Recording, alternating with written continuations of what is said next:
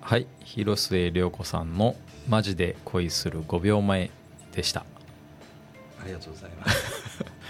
まあ今同郷ですよね。そうなんです田よ村さんと。あのうん。うん。なんかあの高知の人で、えっとですねはい、私の母親はい、が実は広末涼子さんと、うん。えー同じ中学校あ、そうなんです、ね。先輩に当たるんですよええで、はい、ということでまあ応援ああ応援というかまあねなんか今はい まあというかね大変でしょうから、ずっと僕は応援してますけど ねデビューしたての時ですから、ああそうかあじゃあもうほぼ同じエリアでこうそう同ですじね景色を見てうん育ったような、だと思いますまあ母親と広末涼子さんは30年以上の差がありますけど ね さっきの話じゃないですけど全然違う景色だと思いますね 育ってるかもですね、はいえーあそうなんですねいやいやいやえっとさっきのちょっと話の中で、ええ小倉駅前とちょっと黒崎とかはいなんですけど僕門司港駅だったんですよ最寄りが、はいはいで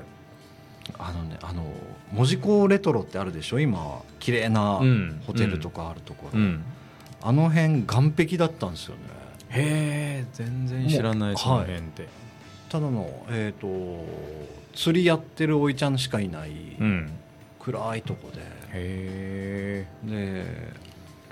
今のホテルがあってひ右手にちょホームリンガー商会やったかな、えなんかあのちょっと洋風な建物とかあるところはうんあったんですよ、うんうんでえっと今海峡プラザがある辺はうんもうそのまんまなんか倉倉庫じゃないけどなんか雑居ビルみたいな、うんうん多分貿易関係のビルがあって、うんでなんかどこの国の船が来とるかわからんから近づくなって言われてましたねへちょっとえ怖い、まあこうちょっと怖いですちょよっねと怖いんですよそうなるとはじゃああそこが観光地化い、はい、に、まあ、されたっていうか開発されたのってはい結構最近なんですね、えっ、とそうです僕が小学校だから10歳1112歳ぐらいの時はうーんただの岸壁でした、うーんまあ言っても30年30年前前ですけぐどらいか、ねあレトロになった時はもう別の観光地のイメージでしたもんねーあーうんなるほどこ、こどこやみたいうんな感じで思ってましたね、まあ、その岸壁がはいあっても、はい今でいうその旧税関とか、はいはいあのなんか図書館みたいなのあるでしょはいとかはあったんですよねもちろん図書館はなかったと思うあなかったんですかタワーとかもないと思タワーもうんでそう旧ですね税館はありました、旧税関うはんね、と思いますう、んで今のこう湾になってる感じのところは、うんただのボロいうんなんか建屋みたいな、ボロいはい、建な屋んとか海運とかが入ってるビルやったような気がしますあーで僕すっごい記憶にあるのがあの今ホテルがあるでしょう、うん今あの船乗る場所あるじゃないですか都船みたいな島うんうんうの席に、んはいはいあの辺になんかあの船がついてて、うんそこの、まあ、つ通路なんていうんですかねああいうの防波堤じゃないかあの灯台みたいなのがちょっとあったんですけど、うんそこでね今でいう大学生ぐらいのスーツ着たお兄さんが、うんトランペット吹いてたんですよ夕日へバックにえへえめちゃくちゃ良かったんですよへえそれだけ覚えてますね、へー練習してたんですか多分、ねもう音が聞こえないかあらーだからあそこの夕日見るとなんかあのトランペットを思い出すんですよ、へうんえかっこいいないいい景色でしょうんそれ以外はもうなんか釣り客とかしかいないんですけど、うんうんなんか夕日と門司港のあの感じとトランペットっていうのうがん刻み込まれてますね、うん岡崎君の原風景ってやっうんぱその感じなんそうでですすかねね貨物船とか貨物船はいあうん、なんかなんて書いてあるかわかんないマレーシアのコンテナが積んである船が行ったり来たりーするとか、へうん、とかもうそうそうですねーあなんか異国情緒があるというかね、あだちかょらあったんですよね僕らのなんかうん、街歩いててロシア人とかも結構歩いてたんですよへー普通にうんうんでもう何人か分かんないから「ハロー」って言ってうんなんか「ハテナ」みたいな顔されてうんあで友達に「昨日ねが外人に会ったよ」ーっていう話をうんうんよくしてた気がしうんうんます。それ今考えたらその船で来た貿易関係の人とか、うんうんまあ、船乗りの方とかだったんだと思うんですけど、まあ停泊してはいみたいなね、何日かはいうん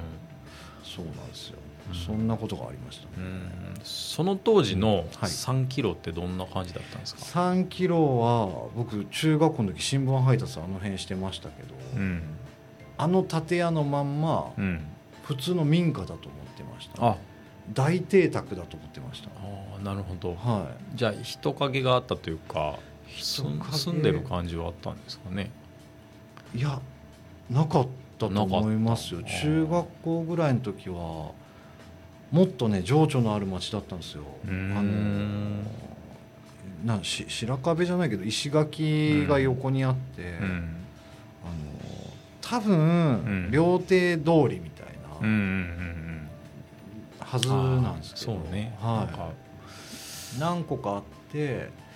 で僕はそこまでそこも歩い近道で行けたけど新聞配達する時はあの辺通って、うんもっと上のかざし山に近い方に向かってうん、ずっと新聞配達してたんですけど、うんなんかでも3キロだけ異様なオーラは出てましたね。そうねあの建物なんやろうと思ってあましたけどちょーっと怖かったですあねーすぐ下の万龍さんだったっけ、えっとはいはいはいはい中華屋うんさうんんうんはやっぱまだ全盛期全盛期ではい、ですソよフねトボールクラブの試合の打ち上げとかで行ってましたねあーえよく行ってましたあのー辺はね「千と千尋」のはいはい世界観があるんですよね、ありあますそねこね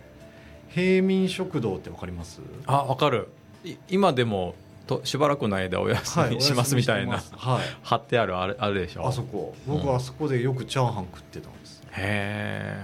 まあ、チャーハンなんかわからんけど焼きえ飯焼き飯はい営業してる時があったんですあねったんですよおばあちゃんが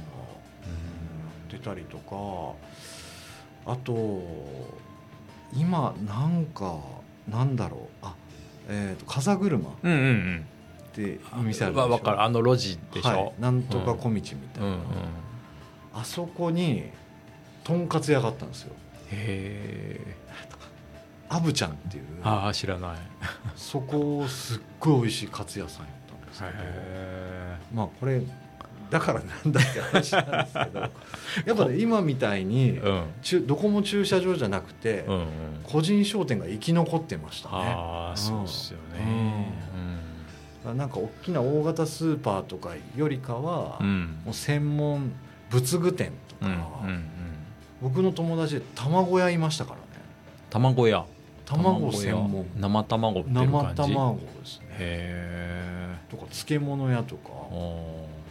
結構いたんですよね裁縫洋裁店ーうんまあ商店街だけど、はいなんかもうちょっと個性派揃いな、はいは感いじながんかはい大きく取り扱わずに専門職の人うんうんがやってましたね、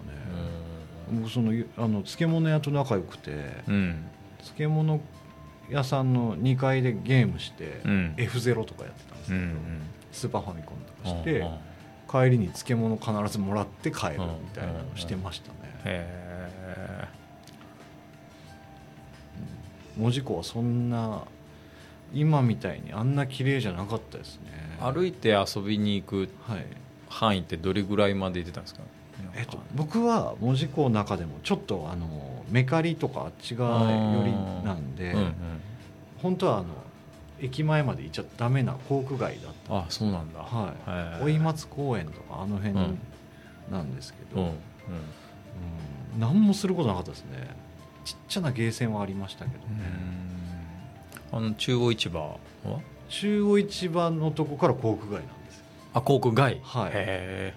じゃあ本当に追松公園追ぐら松い公まで園界隈で界隈はい、でちょっとなんか、あのーちっちゃな商店街みたいなのがあって、うんそこでコロコロコミックが出るのだけを楽しみに来てましたね懐かしいびっくりマンチョコ買った買っりとてたか買ってた350円だったねさんコロコロコミッコクロコロコミックがあそうでしたかね、そんなもんでしたかね、そうそう、うん、だから今考えたら何が楽しいんやろうとか思いますけどね少年ジャンプは170円170円とかでしたねだったよね あれえっ、と「スラムダンクよりちょい前ぐらいですよねあの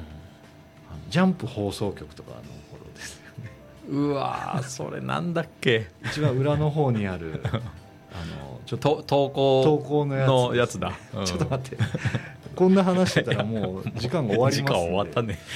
ちょっとあのその街づくりの話からだいぶかけ離れましたけど、はいはいえー、と田村さんが今後やろうとしてるんで触りだけなんかうんちょっとそうですねまあはい今ちょあの調整中もあってはいまあ次回しっかり話せるあようそうですにねなるかもしれないですあのまあクリエイティブバトルはい以前っていうねお話しした、うんまあ、エンターテインメント、あのまあ、街づくり系エンターテインメントと、まあ、位置づけたコンテンツをうんう今んすごく準備中で、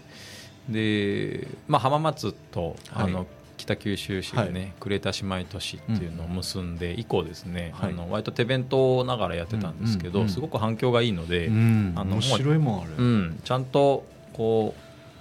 うまあそうですねスポンサー入ってもらって、は事業で、界うん、事業化、まあ、全国展開をおー今やろうと思っててで、うんまあ、田村のその持ち得る全国のネットワークをは今い使って、はいその全国のキーマンたちに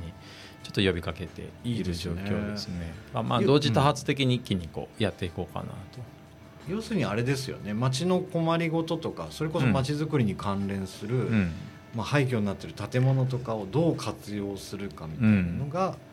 問題